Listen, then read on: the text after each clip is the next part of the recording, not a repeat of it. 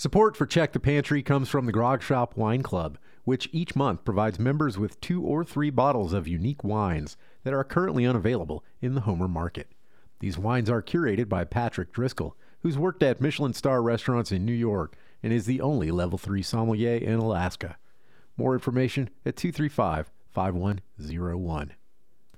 Additional support for this season of Check the Pantry comes from Bay Realty. Bay Realty has been listing and selling homes, lots, acreage, multifamily, commercial properties, and property management in the southern Kenai Peninsula since 1974. Learn more and view current listings at bayrealtyalaska.com or by calling 235 6183. Black cod is the best fish in the world. You might know it as sablefish. You might have heard it called butterfish too, although there's another fish, escolar, that is sometimes called that, that can have interesting effects on your digestive system, let's say. So be sure of what you're eating. What we're eating today is black cod. From KBBI in Homer, Alaska, my name is Jeff Lockwood, and it's time to check the pantry.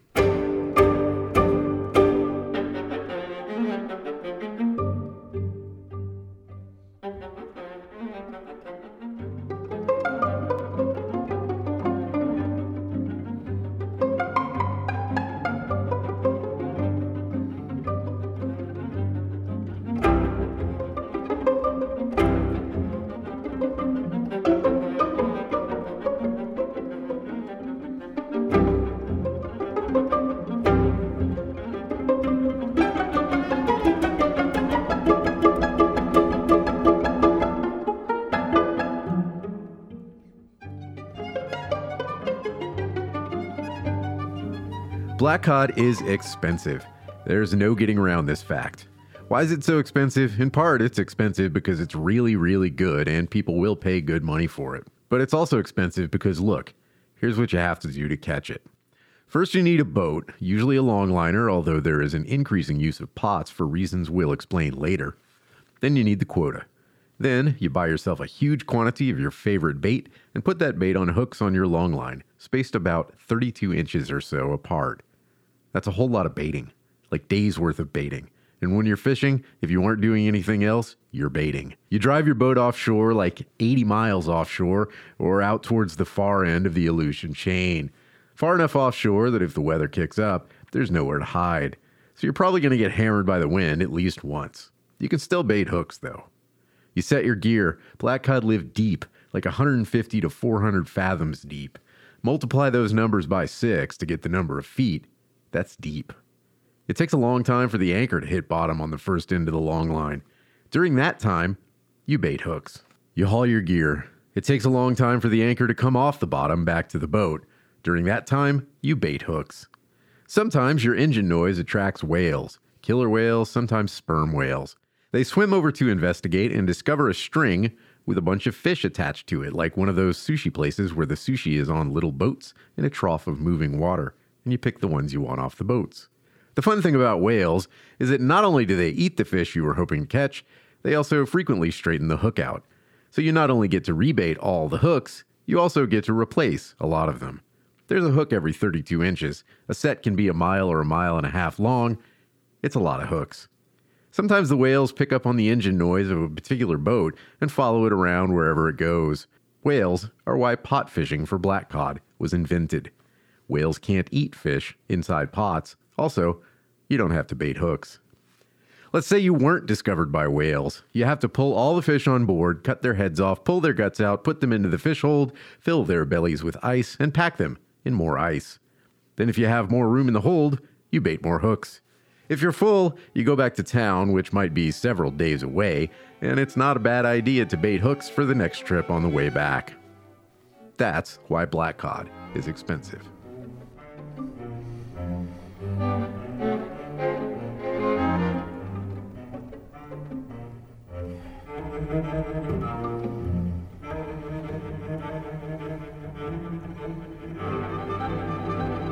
Well, I'm always pretty pleased when I've got a couple of sides of smoked black cod that I just pulled out of the smoker. And I've also got some more fresh, unsmoked black cod that we're going to do something with as well.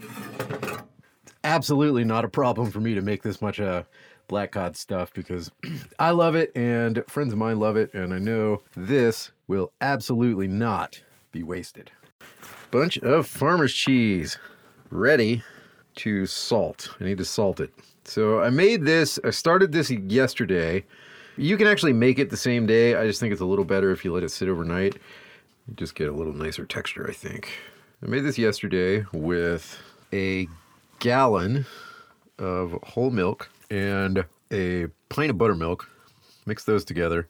Let that sit for about an hour, and then I added some rennet, animal rennet, well, which I have kicking around because of the cheese curd episode.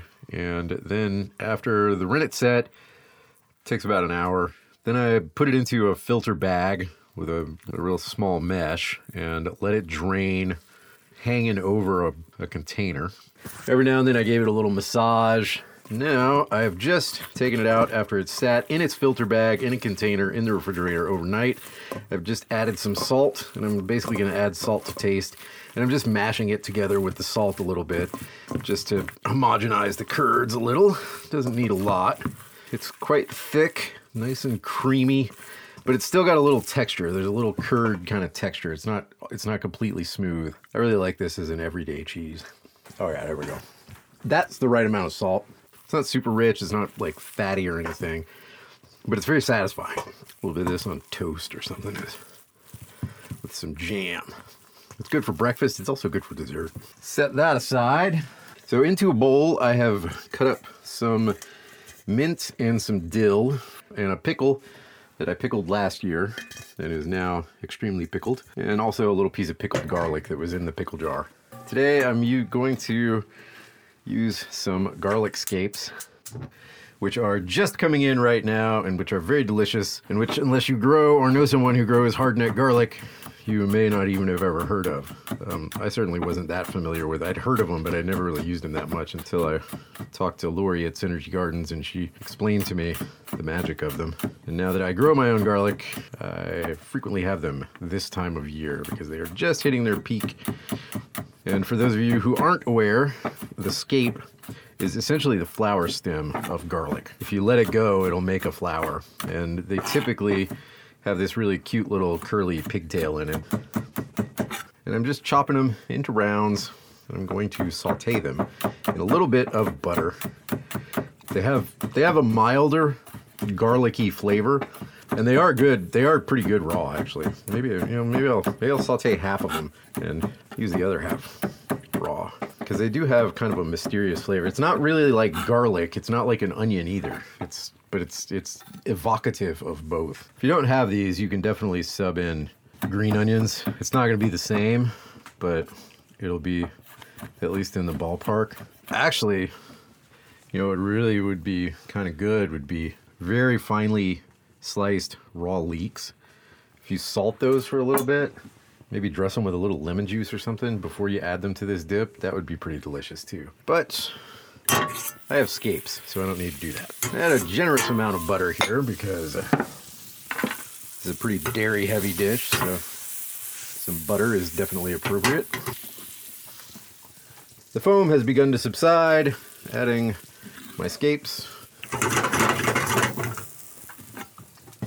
They don't need long in the saute pan. Chopping up the the ones that'll be raw here. So we'll get two nice sort of garlic scape flavors. One will be like kind of the slightly sweetened, a little bit more familiar sauteed version. And the other will be raw. They're tough to describe, actually. They're a little challenging. They're like evocative of every member of the, the onion family all at once, but they don't have any of the sharpness. You know, there's just like kind of this intense sort of green savoriness, and they're kind of bright, and they linger too. They really do linger on the tongue. I just ate one several minutes ago, and it's still hanging out. It's like, hello, you just had an allium. Just finished the saute, so let's drop those in. Toss everything around a little. I guess if we're making smoked black cod dip, we ought to have some smoked black cod. Pick it and get the bones out.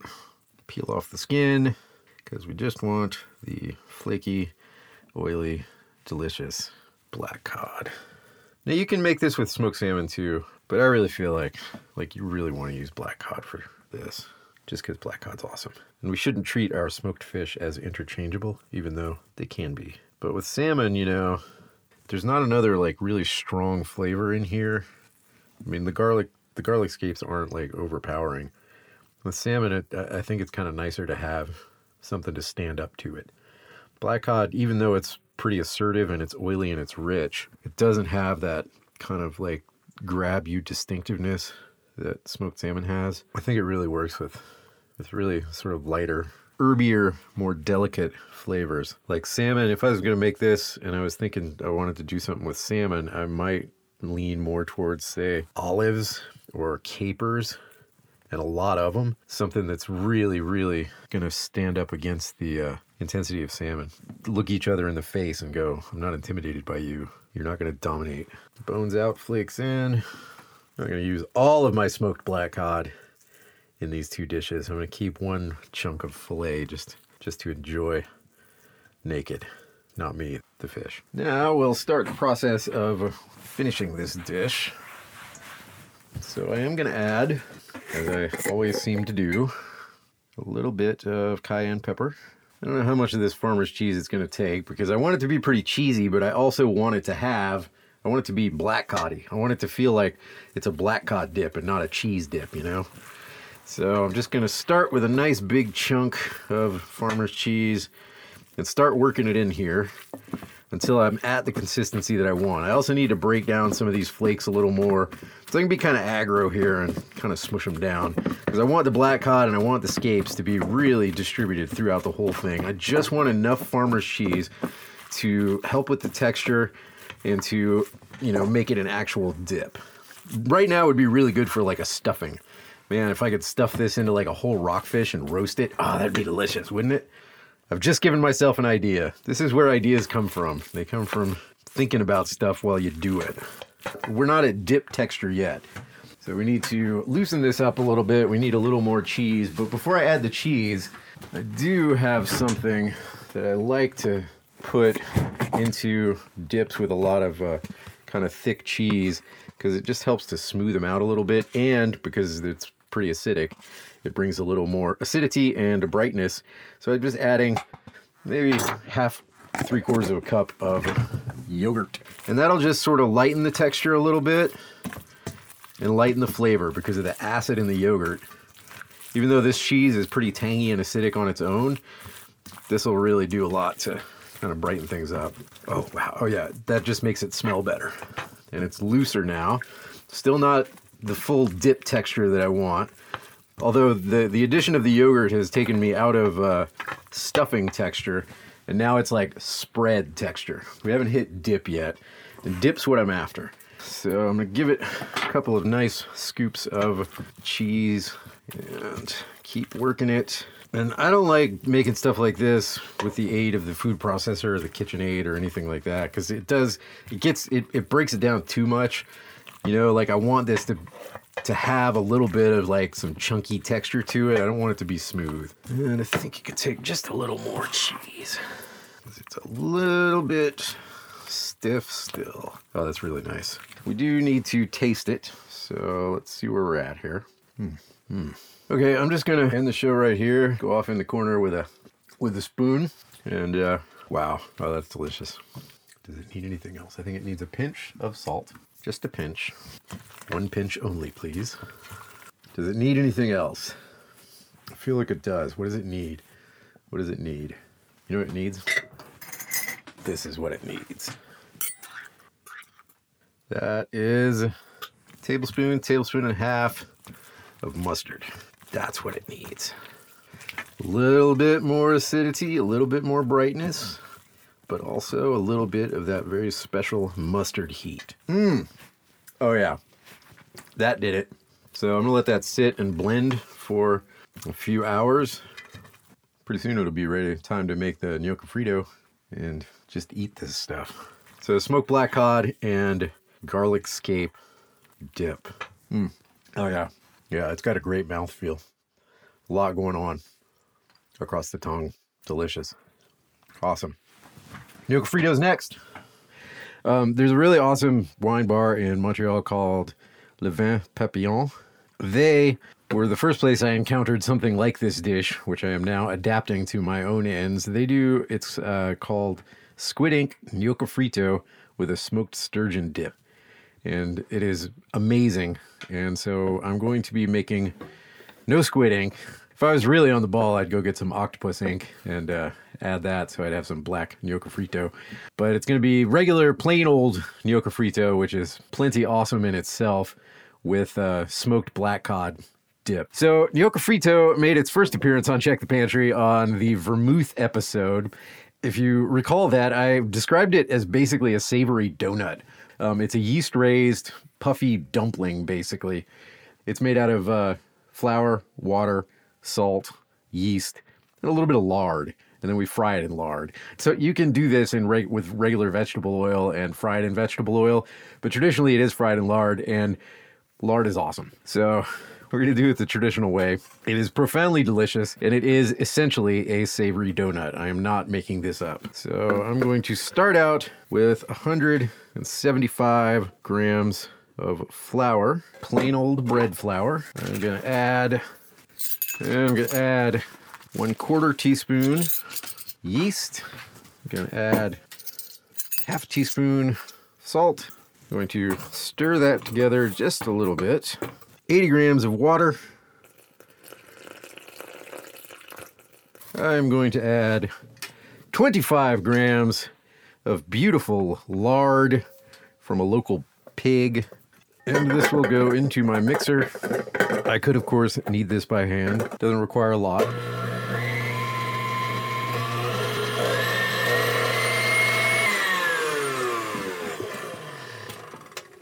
And it's not going to feel like a bread dough. It's not going to have the same kind of springiness to it.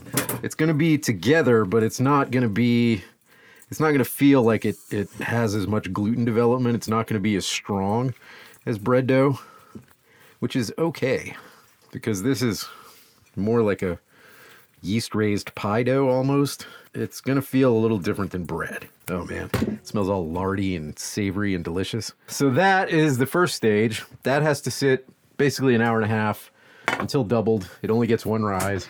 We don't have to get complicated here. It's very simple to make. I just have to sit and wait for a little bit because that's the only job for this dish now.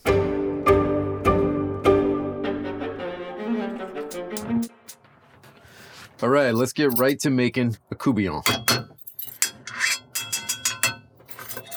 Just put two tablespoons of lard. a lot of lard in this episode, but I got a lot of lard. I got like a gallon of lard. There's a lot you can do with a gallon of lard, though.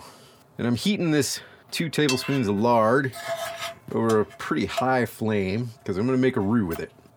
Courtbouillon, in its original French incarnation, is simply a flavored liquid, usually made out of uh, either through vinegar or wine and mixed with water and a bunch of herbs and other flavorings. And it's used to poach fish. And it's very light and it's typically very kind of delicate and pretty subtle. And they're a really good way to, particularly to cook like really delicate fish. A Louisiana courtbouillon is not delicate. and It is not subtle. It is a pretty in your face, pretty big, but it is still basically the same idea. It is a, it's a poaching liquid that's flavored. and you poach the fish directly in the poaching liquid. The difference is that the liquid itself is a lot more important. Let's go ahead and get started here. That's sizzling as I just added the flour. And so I'm gonna grab my whisk. I always start with the whisk to break up the clumps of flour. And then I switch to the wooden spoon because it, it generally is a little easier to maneuver and you can more easily get the corners. Now I'm just gonna stir like crazy until it turns the color that I want. I've already cut up my onions. They are ready to be added as soon as my roux hits a nice dark brown. So couvillon is if you've never cooked any sort of like Cajun food that involves a roux before, or Creole food that involves a roux before, it's actually a really good starter because you don't have to make much, and the dish isn't dependent on it the way that something like a gumbo is. Like a gumbo is about the roux. If the roux's no good, or if the roux's too light, then the gumbo is not going to be as good as it could be. But with the courtbouillon, there's so much else eventually going to be going on, and the roux is a very, very small part of the whole process that it's okay if it, if you cut it off a little bit light if you get a little scared. And it's also not the end of the world if you if you burn it because there's not that much of it. You know, you're not really wasting that much oil. You're not wasting that much flour. There's not a huge pot of super hot roux to deal with. And because it's a pretty small amount, it cooks pretty fast. It makes it really worthwhile testing it out and trying it out over the high heat method, which is what I do, which is not the way I learned it. The way I learned it, of course, was it takes about an hour to make a roux.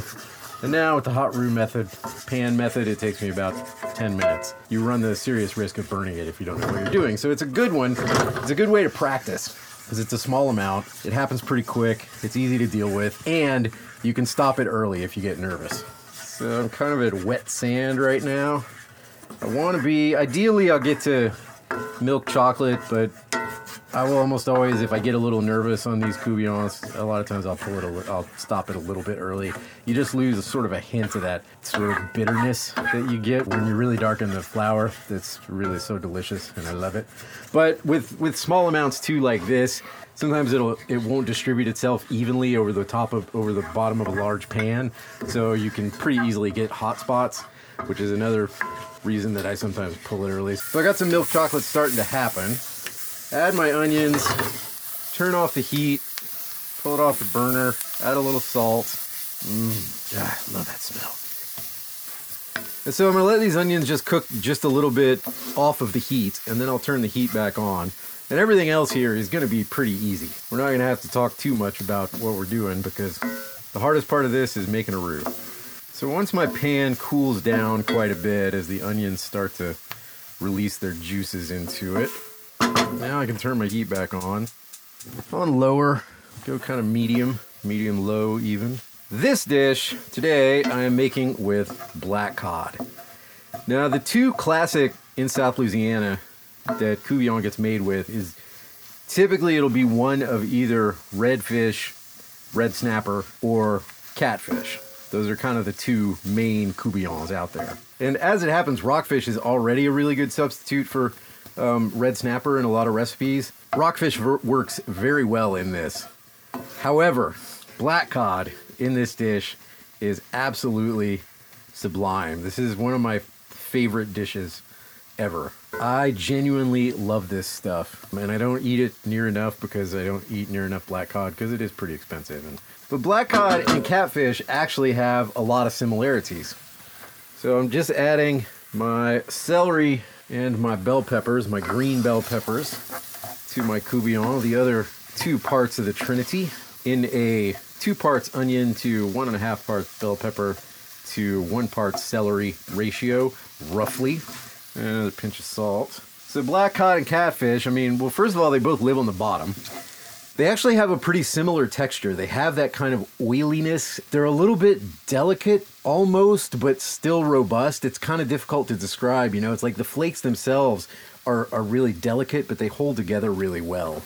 And they've got that oiliness, and they each have a really distinctive flavor. Like you don't really mistake either one of them for for anything else. There's almost like a nuttiness to both of them, and a sort of deep savoriness that, from the black cod anyway, you know, comes from. It's got a lot of oil. it's one of the easiest fishes to cook because it's really hard to overcook it because there is so much oil. Um, it's basically like a pig that lives on the, the bottom of the ocean, and it's pretty much as delicious as that too. And I, I've I've tried this with other uh, other dishes as well, like pan fried black cod. Awesome. Pretty much, if you find a, a recipe that works really well with catfish, I can almost guarantee you work really well with black cod.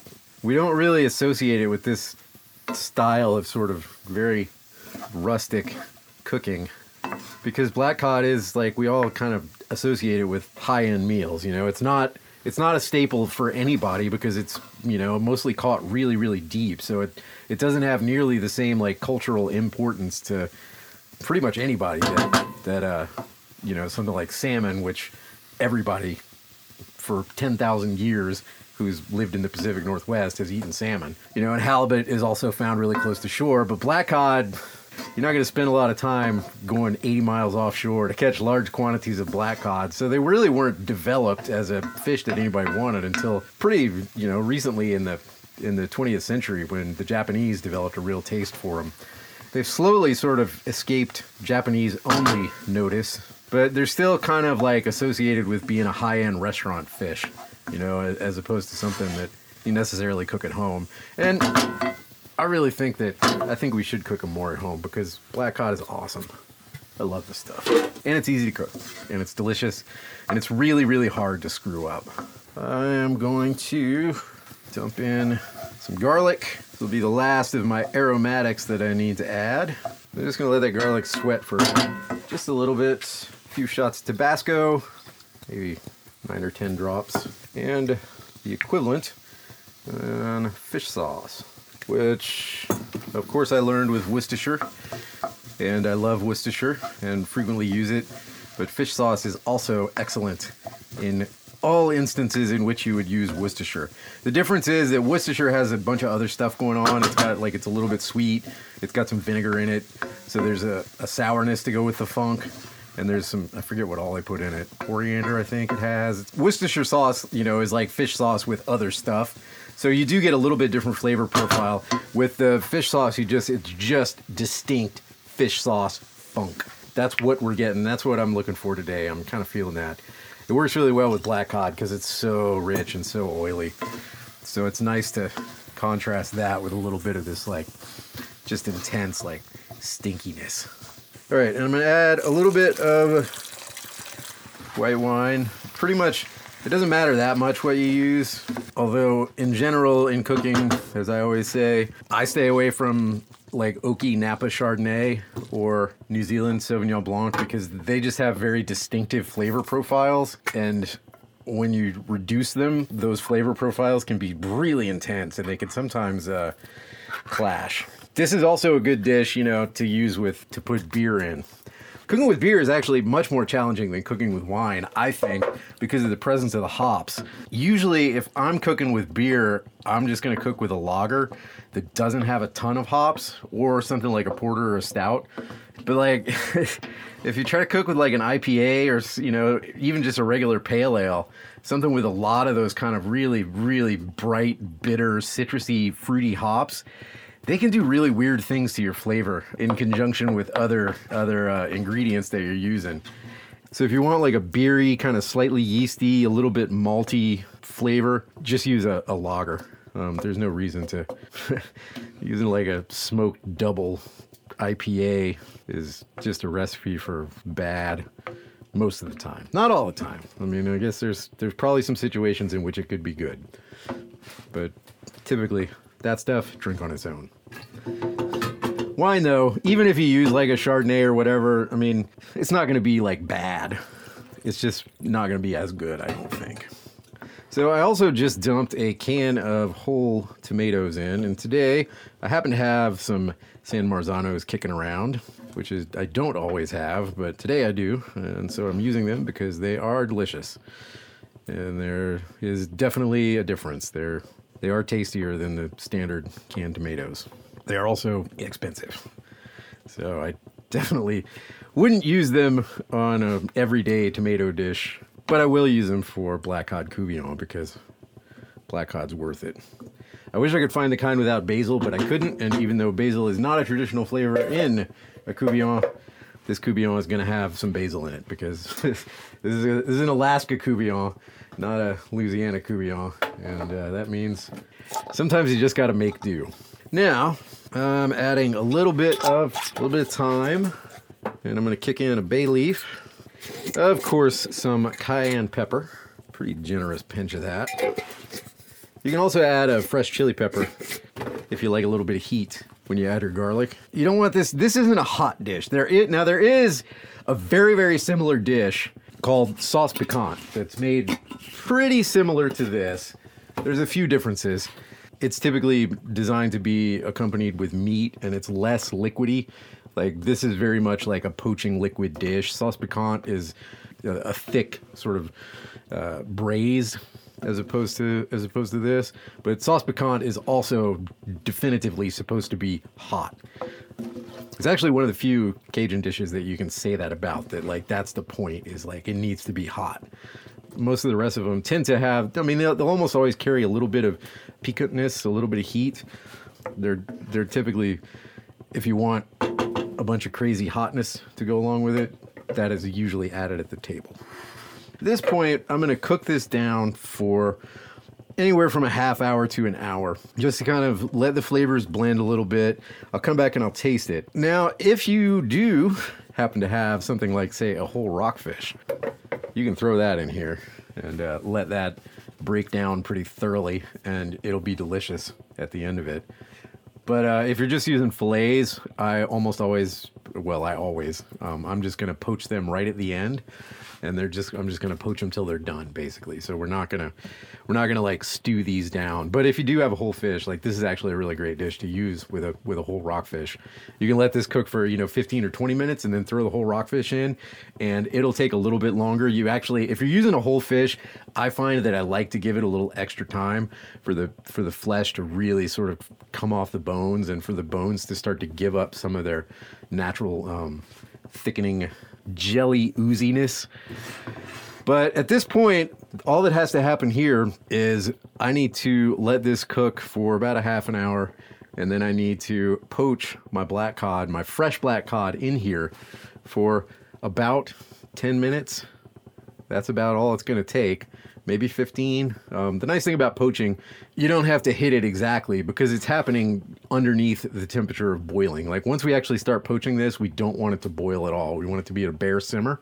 And I'm going to plop the plop a few fillets in here to cook and just let them sit for right about 10 to 15 minutes, depending on how thick they are. And then spoon out some cooked rice onto a plate, plop my fish down on top of the plate, spoon a bunch of this stuff around it, and then cover it with uh, quite a bit of parsley, quite a bit of green onions, and in my case, quite a bit of Louisiana hot sauce. This will be a finished black cod couvillon that I promise you is delicious. And kind of an unusual way to treat black cod, and also a really good way. so, black cod coubillon, I highly, highly recommend it. Although, as I always say with Louisiana dishes, do not try this with salmon. The bell peppers and the salmon are gross together. Don't do it. Black cod couvillon, though, any whitefish works for this particular couvillon. You can do, you can use rockfish, you can use cod, you can use ling cod, you can use halibut. I like black cod and rockfish for this just because they have something of an, a little bit more assertive flavor. Ling cod does too, actually. Ling cod's really good in this. They have a little bit more of an assertive flavor. Halibut, I think, gets a little bit lost, but it's it's still there. You know, it'll work. It's not. There's nothing wrong with it. But I typically would do something else if I had halibut.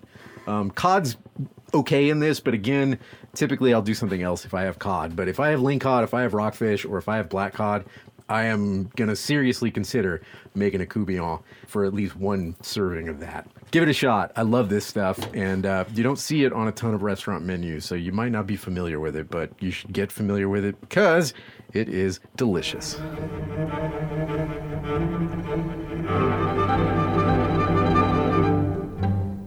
All right. We're to make a variation of a variation of a pretty classic uh, South Louisiana sausage. You may have heard of boudin. Originally in France, there's two versions. There's boudin blanc and boudin noir. And boudin noir is a blood sausage, and boudin blanc is a it means white boudin. It's typically made with offal and leftover cuts of pork and stuff like that.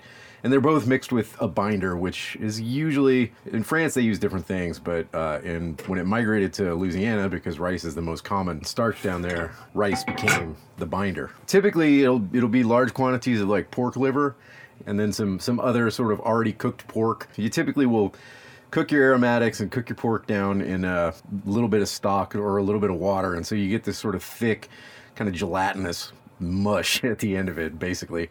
It, I mean, it's a little chunky, but it's it's not supposed to have much integrity. And then that's mixed with rice, and there's two ways of doing it. There's stuffing it into a sausage casing, and then there's also making boudin balls, which is rolling it up into little balls, breading it, and deep frying it, which is very delicious. And I don't have any collagen casings at the moment, and it's also considerably less messy to do it in the boudin ball way. So that's how we're gonna do it today. And I've started. I've just got some uh, some lard heating up in a pan. I'm gonna add the first part of the Trinity. This is bog standard Cajun cooking. So the boudin is the specifically pork boudin blanc, is the original. Now, there's a variation in South Louisiana, which is crawfish boudin. And it's essentially exactly like boudin, except you make it with crawfish. You can make balls with it, or you can do casings, either way. Crawfish boudin, extremely popular, extremely delicious. And so one day, in my restaurant days, I was sitting around and had some smoked black cod, and I made a lot of sausage, so I always had sausage casings around, and I said, hey, what if I made boudin with this smoked black cod?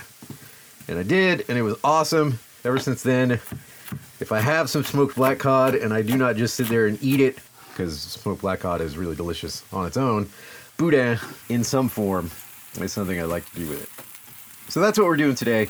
We're gonna make a smoked black cod boudin.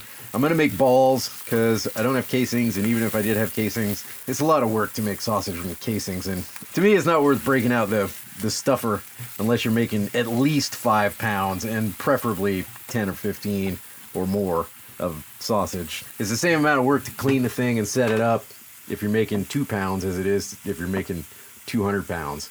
It doesn't take that much longer either, relatively speaking. Chopped the rest of my trinity, which is celery, and there's a little twist here because, oops, I forgot to. I meant to go out to the greenhouse and grab a pepper, so I'm gonna do that because my peppers are starting to come in. They're a long way from being ripe, but they're starting to come in. These are uh, specifically aji ricos, which are they're a Peruvian variety. They do pretty well in Alaska. I'm pretty happy with them. They ripen pretty quickly. They dry really well. They're not super hot on their own. There's a little bit of heat, but they have more of that kind of fruity, like really fruit forward pepper flavor. Uh, I just got to go out to the greenhouse and get two or three of these because I do want this boudin to pack a little bit of heat. In the greenhouse, I don't need many, just a couple of the nicer ones. There's one, there's two, and these are still super green. So these are green, and I've broken from tradition a little bit, and I did this in my original one too, and there's kind of a reason for it. I'm not using green bell peppers in my Trinity, so it's it's like a heretical version of the Trinity, you know, that get you cast out from really orthodox places. But I find that in something like this, where we're using, I'm using black cod, and in, a, in traditional in pork boudin, it, it almost always gets uh, green bell peppers as well. The thing is, for this particular application, I kind of want something a little bit lighter. I don't want something super earthy and super heavy.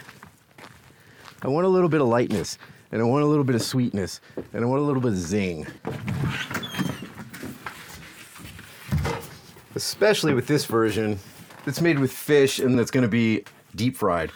There's already to be quite a bit of savoriness from from the lard that I'm to use to deep fry this, um, and the black cod itself has is really really a lot of depth of flavor. So I actually kind of want my overall flavor of my aromatics to be a little lighter and a little brighter and a little zestier than the uh, than green bell pepper is going to bring you. So I've made the choice. I'm actually using red sweet mini peppers, the little just the little sweet peppers that you can you can find. You can use red bell peppers too.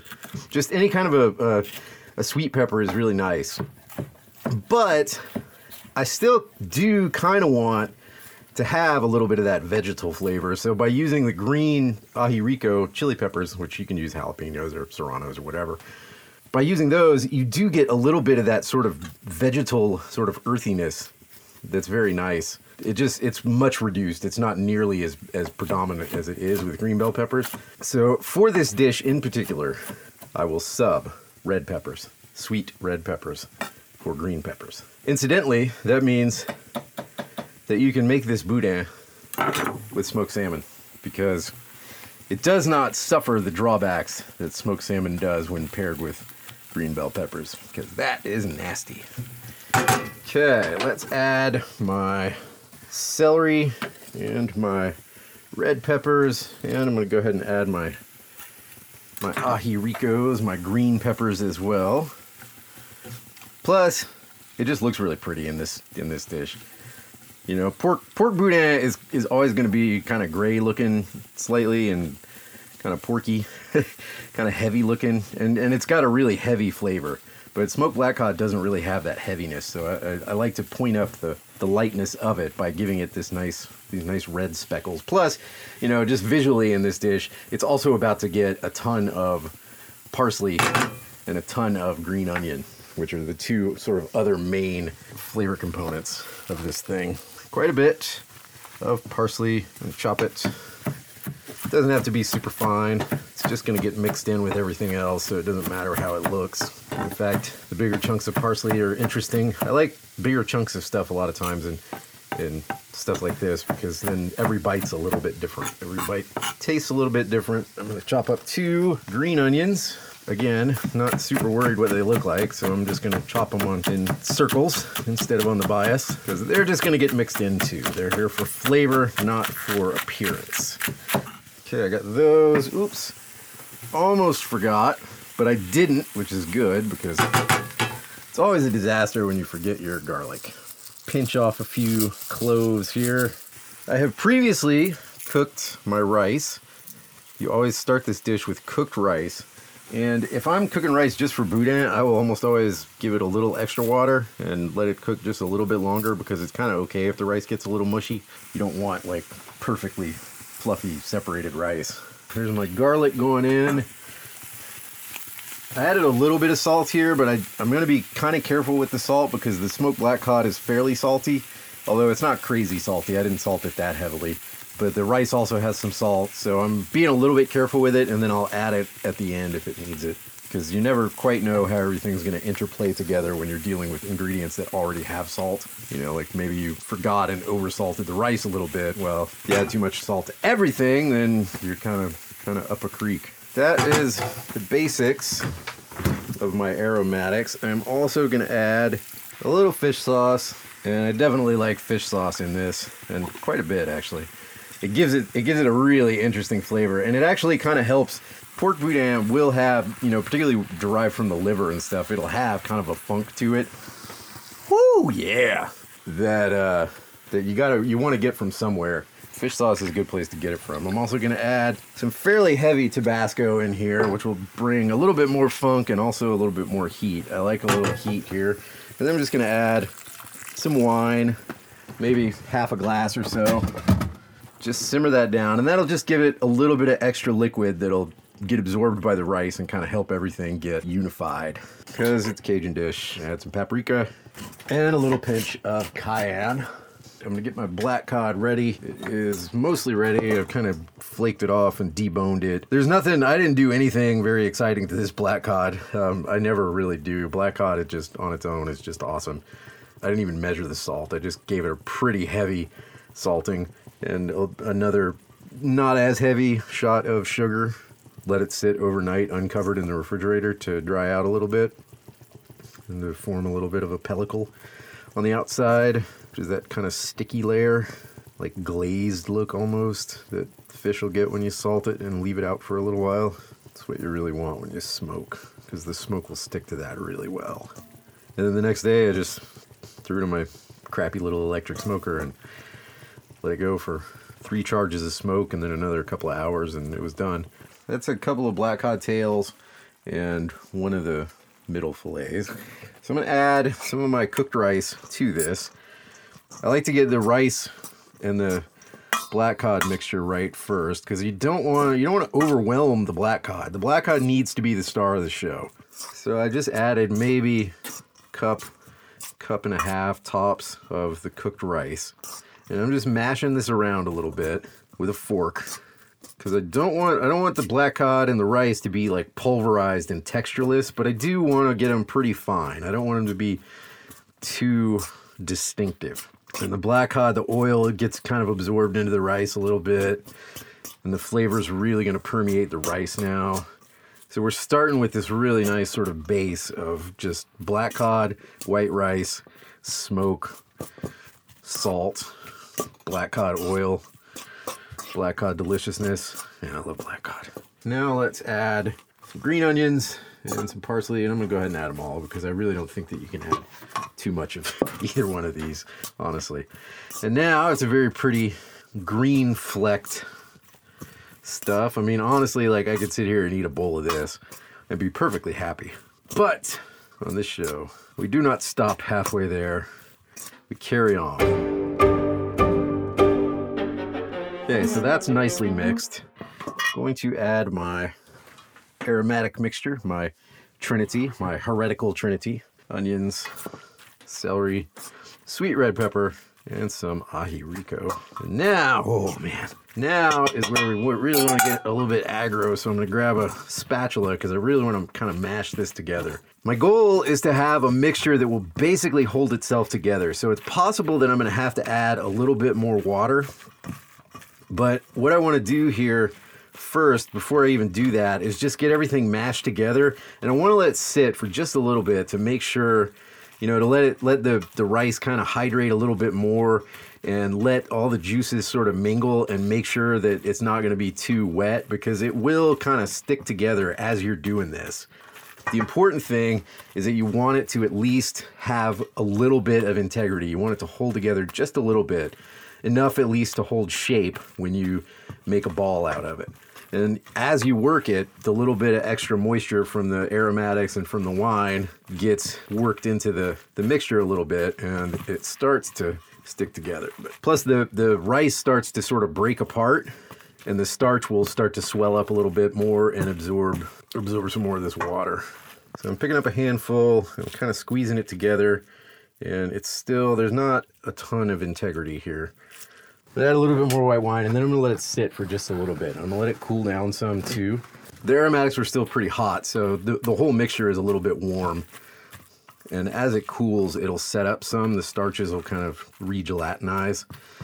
Yeah, even that that additional bit, little bit of uh, moisture helped quite a bit. So I think once we once we chill a little more, we'll we'll get a little better response. It's still, and then if not, uh, I'll just keep splashing in a little bit of wine or a little bit of water until I feel like we're there. It's just a matter of getting the hydration right. The ideal rice to use with this too is medium grain, which is really common in South Louisiana. It will hold together a little bit better than the, than the long grain. That's what I've got today is long grain, and long grain works. So I'm just gonna let that sit. I'm gonna let that cool down a little. We can start forming the balls. It's a little bit later. My boudin balls have had time to cool a little bit. They have a little more integrity than they originally did. They're a little more delicate than I would like. So here's what I'm going to do because never forget when you're cooking without a net, you're always solving problems frequently as they arise. So what I'm going to do is first, I'm going to make them real small, which they shouldn't be very big anyway. They're about the size of a golf ball.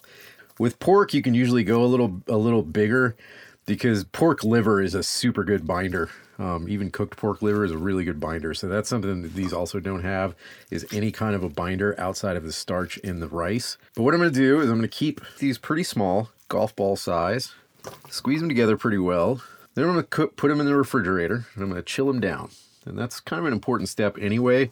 You know, you'll do that with fish cakes, you'll do it with just about anything like this. As they cool, some of the moisture will kind of evaporate and it'll let the remaining stuff will stick together a little tighter. So, chilling is one of the steps we're going to take here.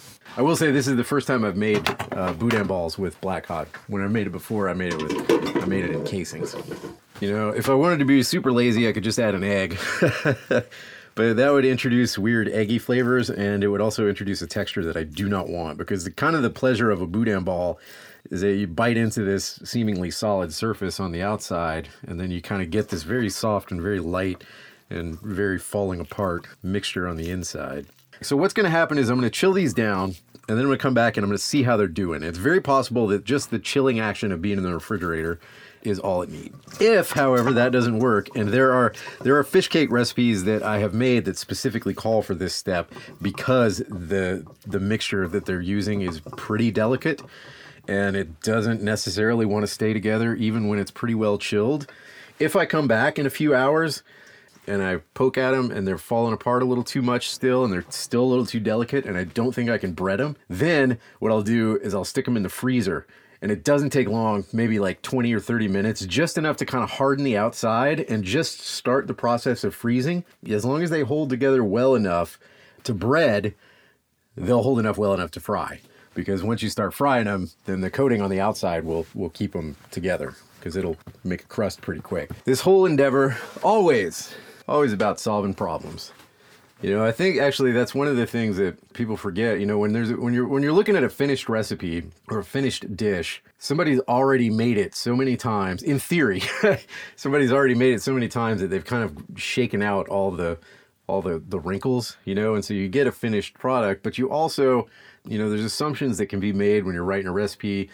Things like expecting that ingredients will always be the same from place to place, or that certain techniques are easily transferable or that you know high heat means the same thing to everything so even when you're following recipes you're sort of constantly having to adjust so it's real it's always just a good idea to sort of basically expect something to go not the way you thought of it even though you made like i've made this particular dish plenty of times before, but I've never done the specific ball version. So I never really had to worry about the integrity of it uh, that much because I was just stuffing it into casings and then it chills down again and then it poaches and then you cut open the casing and you just eat it however. So this is just a new thing, and it's something you just got to figure out. And in this case, I'm going, okay, well, I've made fish cakes that barely held together before, and the way you deal with that is you chill them down thoroughly, see how they are, stick them in the freezer. And this is essentially a fish cake. So that's what we're going to do here. The black cod boudin is going in the fridge, and I will be back when it's time to fry.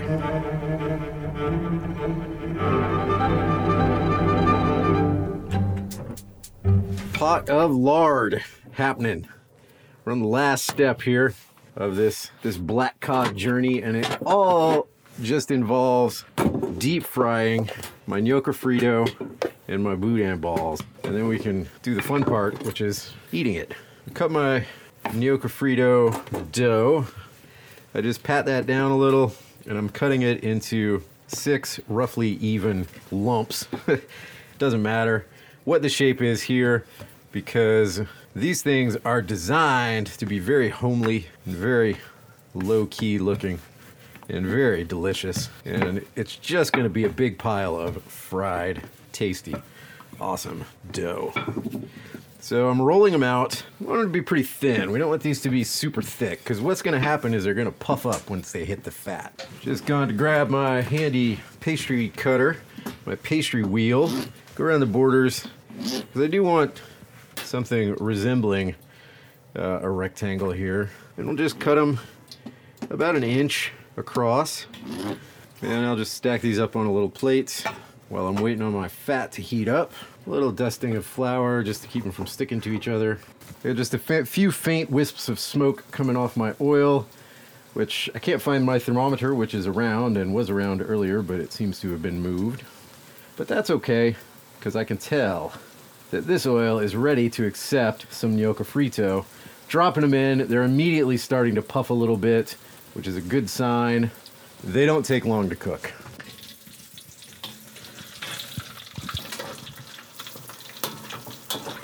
Basically, we only need to really cook them just until they turn kind of a light golden brown. One thing you do have to do with uh, things like this, they're kind of oblong, is you got to occasionally turn them over in the oil to get them to brown evenly. It's not that big a deal. It doesn't take that long. Yeah, these guys are nice light sandy brown, which is perfect for my purposes. So I'm just gonna flop them onto a paper towel here real quick for them to drain. And looks like the fat's ready to go for another round. So I'll drop those in. Small batches. Drop those guys in. And plop the finished ones into a bowl next to our delicious black cod farmer's cheese dip. And you've got a pretty awesome afternoon snack. Okay, there's a bunch more coming, but this is just the very first batch of gnocchi frito. And then here's Jeff.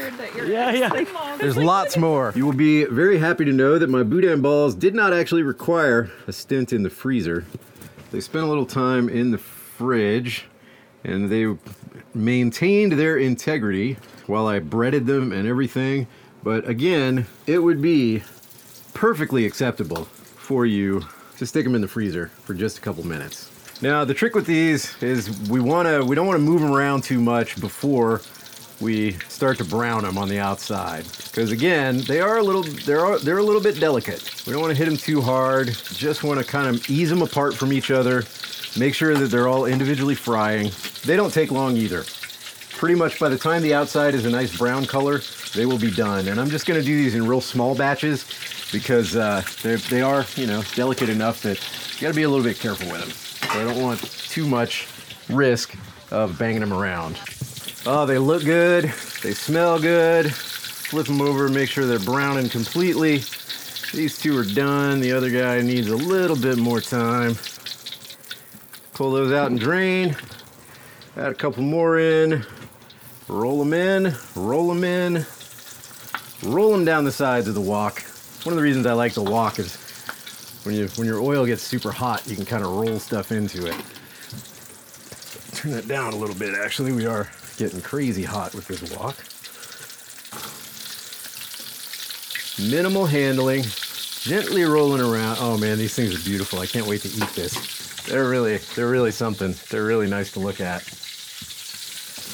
And with these, I'm gonna whack together a really quick remoulade type dip with a little bit of mayonnaise, a fair amount of mustard, a little tiny bit of ketchup, some hot sauce, some fish sauce, and if I have a pickle in there, I'll probably put that in and I'll chop up a little celery and add that too. It's kind of a thrown together remoulade, but that's basically what's involved. So I feel pretty comfortable that I'll be able to hold my head up and say, you know, as remoulades go, it's kind of whacked together somewhere. I do have a proper recipe, and so one of these days we'll make a real one that would actually pass muster in New Orleans. But today, this is just an afternoon snack. It's okay if it's a little bit funky. That's just all right with me. Dump a little garlic powder in because that's tasty. Yeah, a couple different kinds of heat a little cayenne, just a little, just a little pinch, a little Tabasco. I'm gonna do Worcestershire sauce in here. Lovely.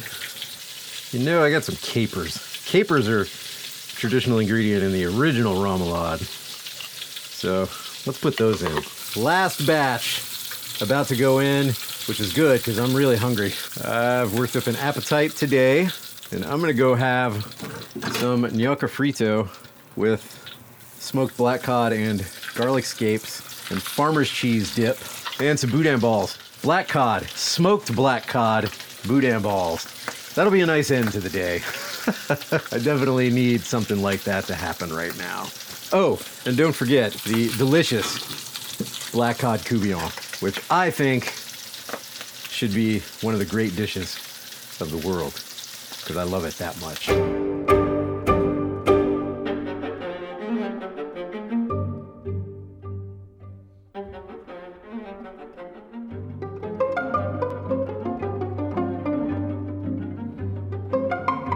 Check the Pantry is a production of KBBI AM 890 in Homer, Alaska. It's produced and hosted by Jeff Lockwood. The theme music is String Quartet Opus 10 Movement 2 by Claude Debussy, performed by Quatuor Ébène. This is the sixth episode of the summer 2021 season of Check the Pantry.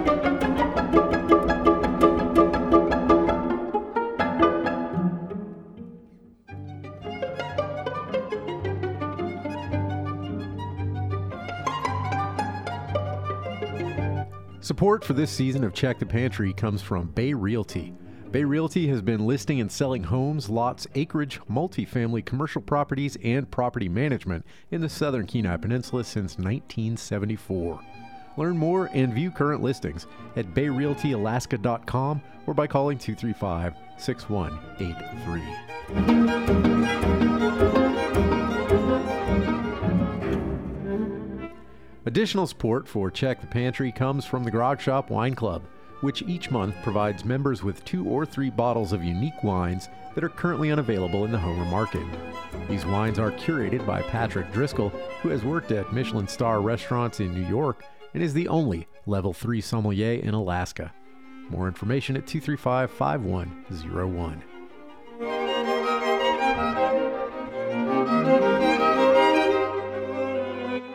Your financial donation as a listener makes this and other KBBI programs possible. Visit the KBBI Public Radio website at kbbi.org/support to help produce programs like this.